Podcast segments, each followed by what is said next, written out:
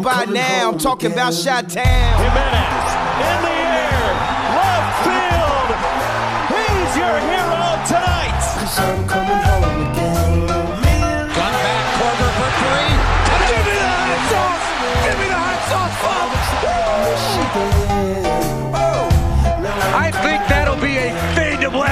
With Allen Robinson taking it out of the air. Do you remember when? Lord Stanley's new address is Sweet Home Chicago. The Chicago Blackhawks have won the Stanley Cup. Maybe we could start again. Hey, everybody, and welcome into another episode of the Second City Show. I am your host, Patrick Flowers. And real quick, before we get going here today, I want to highlight the new opener that you heard just now. That was created by On Tap Sportsnet editor in chief Johnny Nani, who is a stud at everything he does. And that intro had me ready to run through a fucking wall when he sent it to me today. So go ahead and give Johnny Nani a follow on Twitter at Nani N O N N I E Johnny J O N N I E. Johnny Nani's the man. He carries a lot of the workload over at On OnTap Sportsnet in terms of a day-to-day basis. So go give him a follow. Today I'm going to be joined by David Wildman, also of the OnTap Sports Network, a friend of the show and reoccurring guest, and we're going to be talking about the Chicago Bulls. Um, last week on the House of L podcast, where Laurence Holmes interviews other Chicago media members, he had on Joe Cowley, veteran Chicago sports media scribe. And in the episode, Cowley essentially hinted that he was sitting on a bombshell that he, as he said, would send him back to Cowley Island. If you listen to the episode, uh, Cowley Island was something that he referred to as a place that he went when he was uh, in uh, having a beef with Chicago sports front offices because Joe Cowley has never minced words and never been afraid to report the truth and all the truth and the truth that Chicago execs don't want you to hear. Um, and sure enough, a week later, we now get a story by Cowley about the Bulls, Jerry Reinsdorf, and his growing disdain for the job performance of general manager Gar Forman. Now, everybody in Chicago knows that the running joke is Garpax. Hashtag fire Garpax. Let's get rid of Garpax. I mean, and it's true. It, it's it's not so much a joke because it's very serious. That front office is fucked up, and the Bulls suck because of it. And it's they've been in a perpetual state of rebuild and basketball purgatory because of it.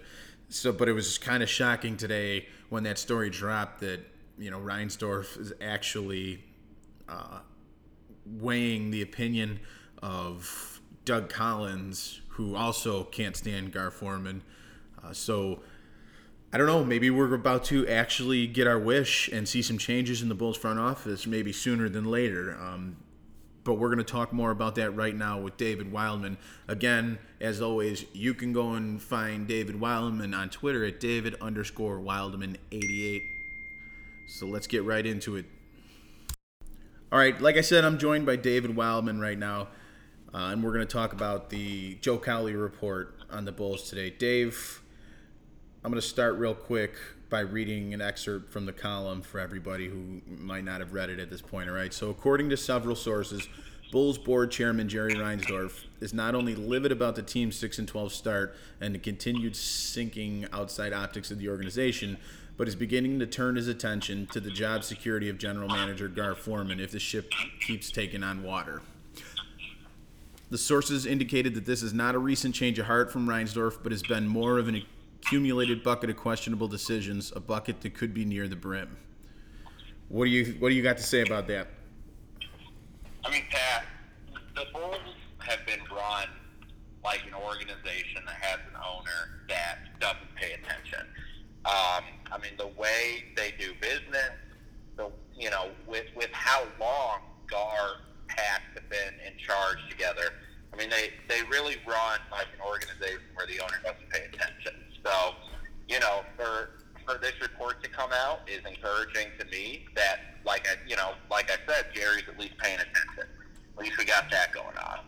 Um, you know, as, as for the report itself, like, uh, how who could be happy with this? I mean, we're in, year three of this rebuild that was not supposed to take this long. The Jimmy Butler trade was supposed to make this rebuild an accelerated one. And I mean, we're in year three. Lauri hasn't turned into anything, you know, worth anything, frankly. Um, LaVine is infuriating, and Dunn is, you know, he looks like he'll be maybe the best piece of this trade off the bench. Um, you know, it, it, it, it's such a mess there. I'm just glad that at least Jerry's seeing what's happening. Yeah, me too. I mean, I was waiting for some White Sox bombshells today out of the whole Reinsdorf spectrum of the Chicago sports world, but I'll take a Bulls one, especially in this light, because the Bulls, and we've talked about it many times before, they've just they've been horrible, and this year is no exception. I mean, this was supposed to be the year where the front office told us that they're turning the corner and they're going to be competitive for a playoff spot, and not, I mean, not only are they six and twelve, they're zero and six following wins this season. Okay, this is a good stand. Following wins this season, they're 0 6, and in those six losses, they've lost the game by an average of 16.5 points per game. So they can't string wins together. They're completely inconsistent uh, in pretty much every aspect of the game. And they can't even defend their home court. They continuously run out on the United Center floor and, and get mopped. It's embarrassing at this point to be a Bulls fan. So I'm, I'm actually looking right now.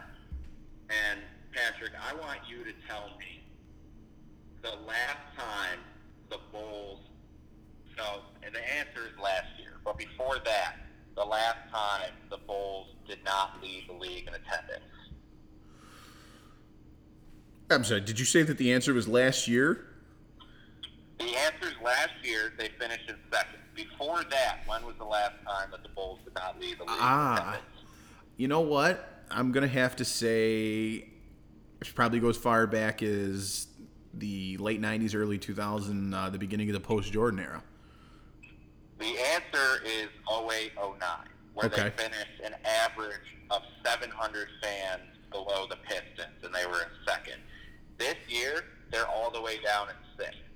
So it's it's tough for me to think that that doesn't have something to do with it.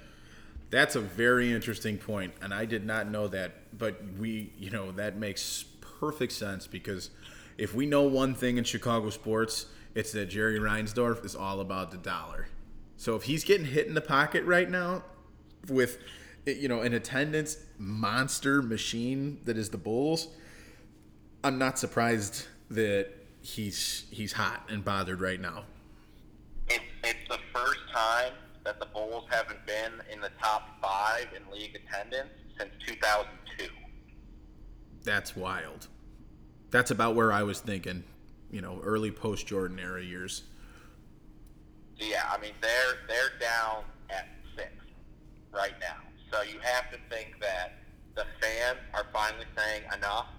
Um, you know, like I said, this rebuild just hasn't gone how it was promised to us. It was promised to us as an accelerated, you know, on the fly rebuild where we acquired what was supposed to be the core of it on draft night when we traded Butler. I I think every piece that we've gotten from that Minnesota trade sucks. Honestly, like I, you know, you can talk all you want about LaVine scoring 49 points. That's not what Boylen called him out about. No. You know, and he was still a turnstile on defense that night. Yeah. Nothing's changed with that LaVine. And I, I I wrote about that the the morning of that performance, the night after the whole locker room incident and the questioning each other. You know, no, nobody has ever denied that Zach LaVine is a microwave and that he can pour it in when he's when he's hot and, and put the team on his back. The problem is it's not it doesn't happen enough to justify it. And it's just Yeah. so, so it's it's a losing, you know, I said that that whole thing between Boylen and LaVine and their current state of their relationship, no matter how they want to spin the optics to the press, you know, they're over here hugs and handshakes. They worked it out. Bullshit. They didn't work anything out. Their relationship is broke, and it's not going to be repaired over a little sit down uh, conversation between the two of them. it, it's not worth fixing. I mean, Jim Boylen is is one of. It, it's hard for me to remember. I'm 23 years old. It, it's hard for me to remember a time in Chicago sports since I've been alive that there's been a coach of a team that is so obviously in over his head. And the fact that he is still here, I mean, we're not even 20 games, but, you know, it's, it's like front office malpractice that not only do they have faith in this guy, people forget they extended him last offseason. Yeah. They gave this guy an extension. Uh huh. I mean, Dick Duran was pretty shitty back in the day. That might be a little bit before your your your time in terms of you know in depth sports comprehension. But yeah, no, definitely in the last decade at least, the Boylen is as bad as it gets. That was an egregious hire in the first place. Um, all the reasons they said that they made the pivot from Hoiberg to Boylen have completely backfired against them, and they're just they're sunk right now. There's no getting out of it until unless they make a move. I mean, this is now. I mean, how many coach hires has this front office had now? I mean, you think that Vinny Del Negro. Was Skiles their first? You know what? You might actually. You're right. Well, if you're going back to, if you're going all the way back to the beginning of Paxson's tenure, uh, then you go back to Skiles. But I don't think Forman was was the general manager during the Skiles era because they didn't come yeah, on at the same talk- time. Vinny, Vinny Del Negro, who never was the head coach of a team ever again after us. Then you get you get Tom Thibodeau, who was a, you know he was a good coach. Yeah. And then you know butted heads with the front office, and then you gave you know so you run him out of town, and then you give this front office mm-hmm. two attempts at hiring their puppet. Because that was the issue with Thibodeau was he wouldn't be their little puppet. Yeah. You get Hoiberg, Hoiberg flops, and then you get Boylen, who's it's a joke. I mean, Jim Boylen being the head coach of this team is a running joke around the league. Absolutely. And if you read the Cowley story, it even says in there that, that Doug Collins considered Gar Forman's Weasley attempt to backdoor Hoiberg in and push um, Thibs out was strike one in his eyes because he never liked Fred Hoiberg as a fit for the Bulls, and he knew that this was Gar's buddy, and that was the only reason that he was trying to push him in there. Yeah, and I, I think that that is one one interesting tidbit from the article is it sounds like Doug Collins, Collins is carrying a lot of weight in the organization right now, which Which you is know, something we originally didn't think was the case. I mean, I, I know for a while after he got hired, a lot of us were like, what exactly does he do? But yeah, it, it, and same. And I think most people thought, you know, this is Derry giving his buddy some cash. But it really does sound like he is carrying a lot of legitimate weight. And to me, that's relieving. I mean, the Bulls are, when you think of the Knicks of the world and the Kings of the world, and, you know, going into some other sports, you think it's Browns of the world. I mean, tell me I'm wrong, but the Bulls are right there with them. Is one of the most laughably run organizations in Chicago. Oh, without a doubt. I mean, I was I was talking last night. I, I was on Twitter and um, you know there there was uh, the we want Melo back chance in the Blazers game, uh, which you know they came in the United Center and beat the shit out of the Bulls again. And Carmelo Anthony looked like he was ten years younger. And I and I tweeted, I said, you know, I didn't want Carmelo Anthony in 2014, and I don't want him in 2019. You know, and and some guy on Twitter, I don't have it in front of me right now. Uh, he was like, uh, "Oh, that's a losing mindset. You could tell you guys are loser mentality or whatnot. You know, Melo, y'all weren't winning shit in 2014 or now." I said, "Well, what, I said, well, what the hell did Melo ever win?" And we went back and forth until I told him, I said, "Look, man, the Bulls are owned by the Reinsdorfs, the same elder Reinsdorf that essentially had a, a heavy hand in forcing the Major League Baseball Players Union to strike in the 1994 season when his franchise, the Chicago White Sox, were favored to win the World Series, and his star player Frank Thomas was favored to win the MVP award. That if that don't show you where Jerry Reinsdorf's ultimate priorities are, then nothing will."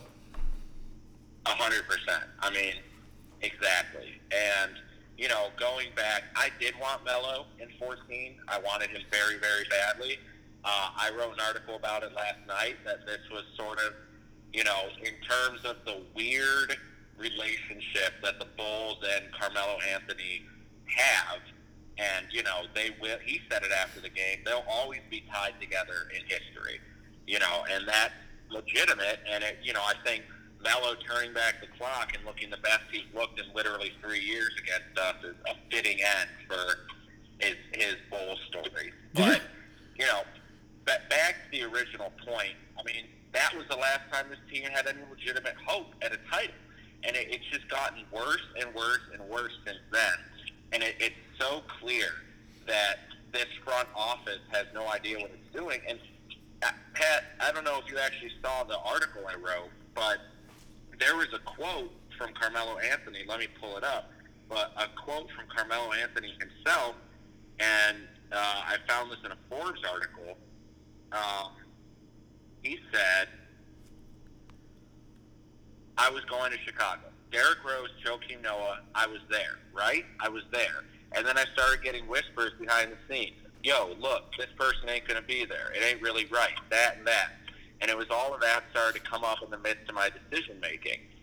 You know, and we've heard reports that it, it, the front office creates this unbelievably toxic environment where players feel like they can't trust anybody except themselves. Mm-hmm. And the fact that that's been going on now, I mean, we first heard reports of that years before Thibodeau was even done. Right. And that's just been allowed to go on. I mean, this, this report is so overdue. It's encouraging, but it is so overdue.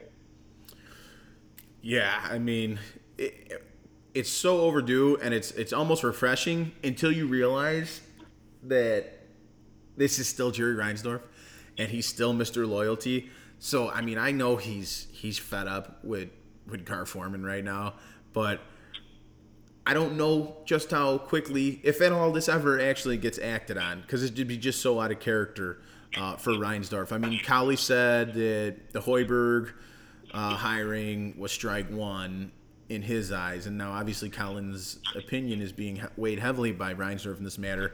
Strike two's got to be the drop in attendance this year and the money out of Reinsdorf's pocket. So, what is strike three, and and when does strike three come? Is it on the horizon? I mean, you, you I, I think strike three should have been the Boylen LaVine spat. yeah, I agree. I mean, that's embarrassing, and that that's the stuff that, regardless of what's going on on the court, which obviously isn't good, but as long as that stuff is happening, will never not be a punchline. I mean, you think that potential free agents aren't going to be looking at that, being like, I'm not going to go there. No, of course, absolutely. I mean, the, Dwyane Wade said the same thing. Rajon Rondo said the same thing. I mean, this is just uh, going back to Melo. This and, and and moving forward. As long as this front office is intact in the current capacity that it is, that's that's always going to deter stars from going to Chicago this summer. Anthony Davis is going to be a free agent.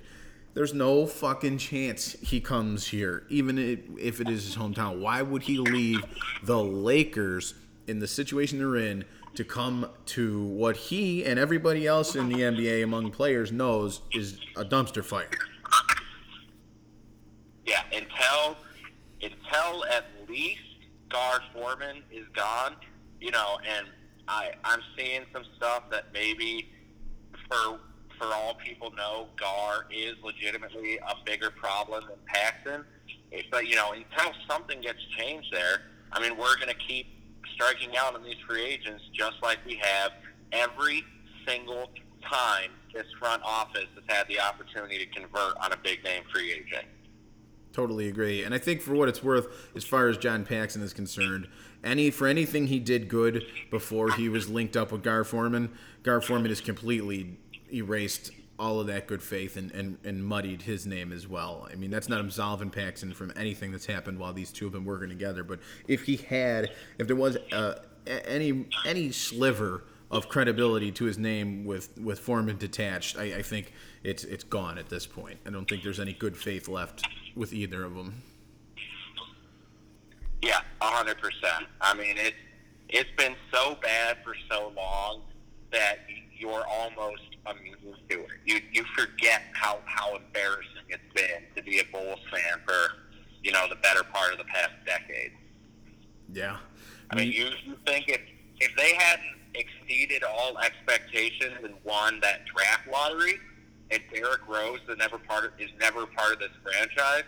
I mean, we're probably floating, you know, into literally our 20th straight year of mediocrity since uh, Jordan left. Yeah, absolutely. And I mean, look at this year. You know, we're, we've took a hit in attendance. We can't defend our home court. We can't put multiple wins together. We got a coach and an alpha, you know, self-deemed star, publicly taking barbs at each other in the media, and in a couple months, the NBA's premier event, the All Star Weekend, comes to the United Center and puts the Bulls and Forman and Paxson and Reinsdorf and the franchise and the city of Chicago on center stage. And right now, it's a dumpster fire for for the world to see. That's uh, absolutely Yeah, 100%, unacceptable. 100%. If, if if Jerry has any pride left and he's not sitting back on his laurels because his baseball team is making some nice moves in free agency, then you know he he'll do something like you said before the All Star game gets here. I mean, you're literally going to have the 15 best players in the world coming with all eyes on your organization. If you ever want to sign another free agent again, you have to get this right. Absolutely. It's the biggest stage there is for for a franchise in terms of exposure and uh, among the league. I mean, you know, because everybody watches the All Star Week, and I know everybody watches the playoffs and the finals, but it's very team centric. Whereas the All Star Weekend is player centric, and it's it's about the brand and growing the brand and the players that, that make the brand. So it's it's a different it's a different beast than, than the playoffs per se, and it's and it's your stage. It's in your backyard, and man, if your shit doesn't look right when you let people into your backyard, that's gonna be tough to break that stink for a long time. Yeah, and you know, just going back to this rebuild, which I think is hurtling towards failure. I mean, you tanked two years in a row to end up with Coby White and Wendell Carter. You know, and I like those guys as players. I like Coby White. I like Wendell, but you know, neither of those guys is going to turn into your best player on a championship team. No. No, not at all.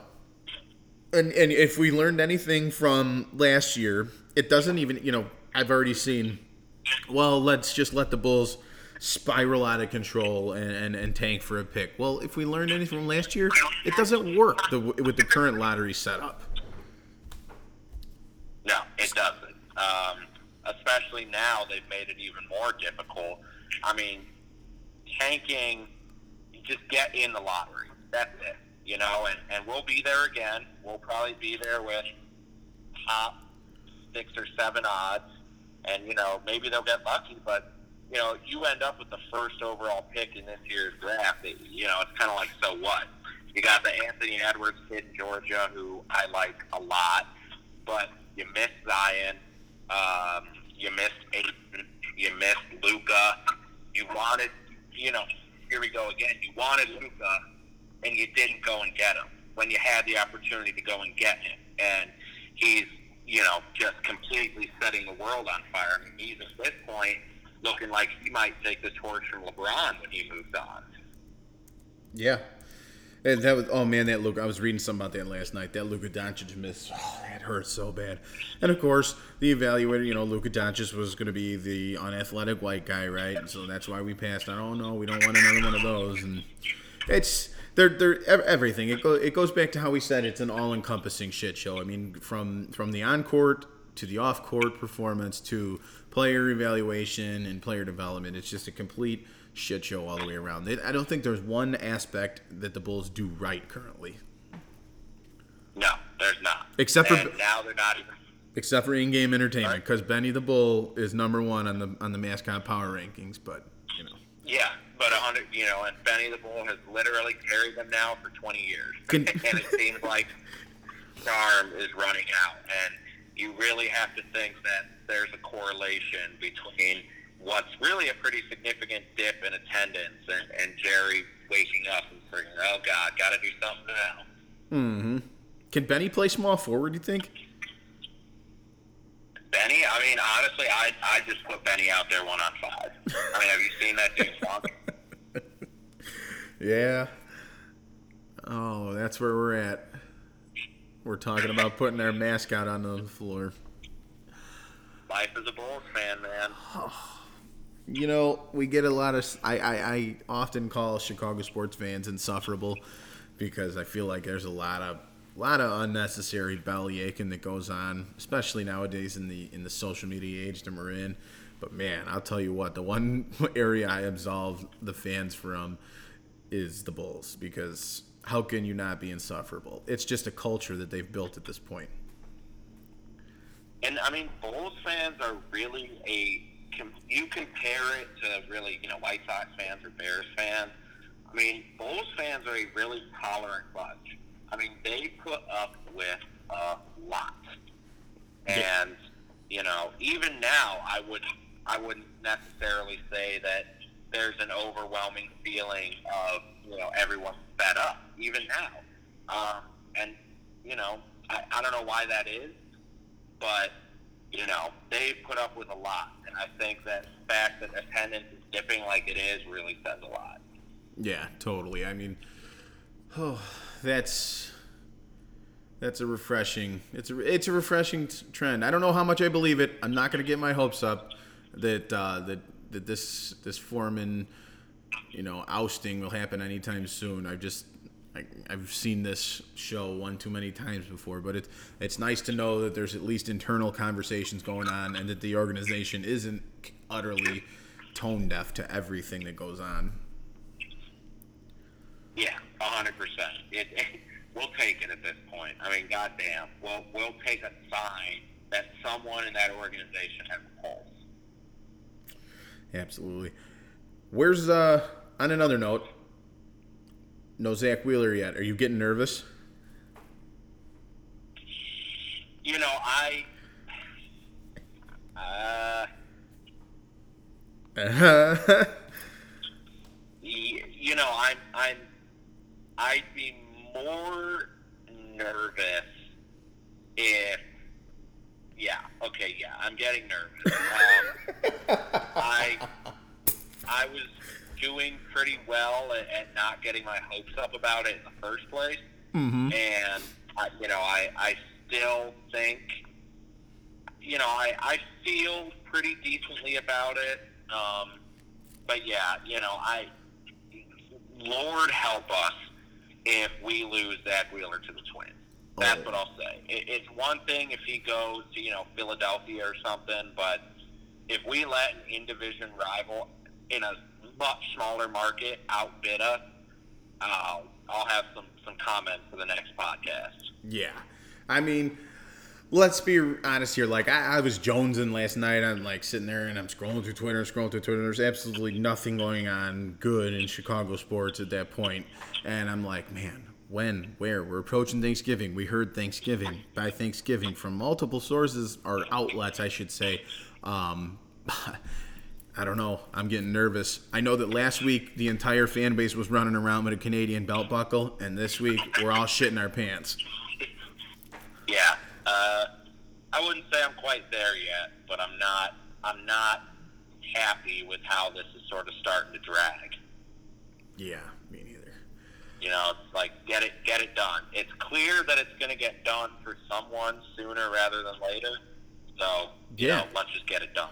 I the one the one silver lining so far, if if if anybody is starting to panic, um, seriously panicking about the the potential of this deal getting done, is uh, Andy Martino from SNY in New York. He covers the Mets and he covers the Yankees. Was on the White Sox Talk podcast that dropped this morning with Chuck Garfien and uh, Ryan Guffey, and he said that he believes that the market for Wheeler is going to be one that moves fast, almost with the timeline that we all kind of hope. You know, the Thanksgiving post, just post Thanksgiving, because uh, the Cole, the the Cole market is going to be very slow moving because he's going to he's obviously far and away the number one available pitcher on the market, and that's going to be a slower moving market. So teams that are staked in that in that race, you know, that have skin in that in that potential run at Gerrit Cole, like the Angels or like the Yankees, are essentially going to eliminate themselves from the Zack Wheeler sweepstakes because that Wheeler deal is going to get done before Cole, and they're not going to want to spend hundred million dollars on Wheeler and essentially remove themselves from the Cole sweepstakes down the line. Yeah.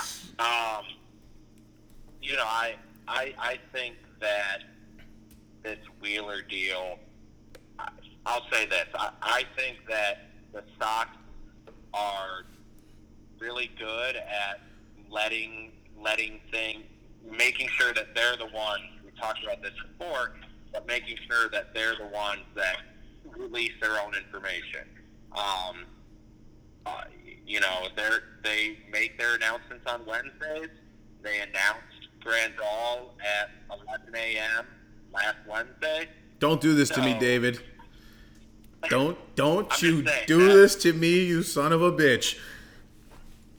That could be a good time to make sure you're on Twitter. That's all I'll say. I know I'm going to be.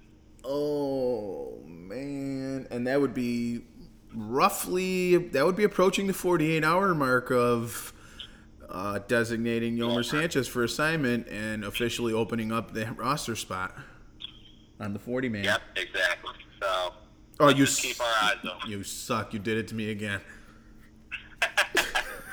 We'll just we'll keep our eyes open. That's all we'll say. We'll keep it open, and we'll keep our schedules open for another emergency podcast. Hopefully, knock on wood. Hopefully, a more positive one. Yes. Well, we- we- we'll have one either way. One will be really awesome, and one will be us talking a whole lot of shit about the White Sox. Yeah, maybe uh, a post Thanksgiving one where we'll probably have a Bears game to bitch about. Oh yeah. NBC Sports Sportsnet Chicago is playing White Sox uh, walk-offs all day, so I, I might actually be tuned into There that. you go. There's your Thanksgiving viewing for sure. Gobble gobble. Well, that. we'll see, man. Uh, there's a lot going on. A lot, lot going on. We'll see. All right. All right. We'll keep our emotions in check until then. Dave, thanks again. Appreciate you coming on. Uh, regular friend of the friend of the show, as you called it the other day. and I will. Uh. I'll talk to you. All right, guys. Once again, that was David Wildman. Make sure you go follow him on Twitter, David underscore Wildman eighty eight, uh, and follow On Tap Sports Network at On Tap Sports Net. That's where David and I currently reside.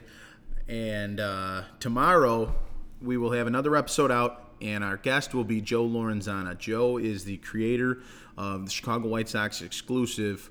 It's a Facebook uh, fan community for the Chicago White Sox. It's got a large following. Joe's a season ticket holder, a very passionate fan, and it's going to be a good time. Good time. It's going to be great to have Joe on the episode and hear his White Sox thoughts, uh, hear about his group, hear about his experiences as a ticket, season ticket holder, and probably a little bit about his wants and desires as a season ticket holder and a Sox fan moving forward, and a few other things, some general White Sox business and whatnot. But you check it out, and uh, I'll talk to you guys then.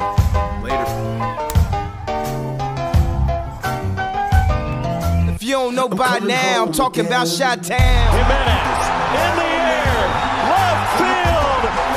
He's your hero tonight. Cause I'm coming home again. Gun back, Korver for three. Give me the hot sauce. Give me the hot sauce,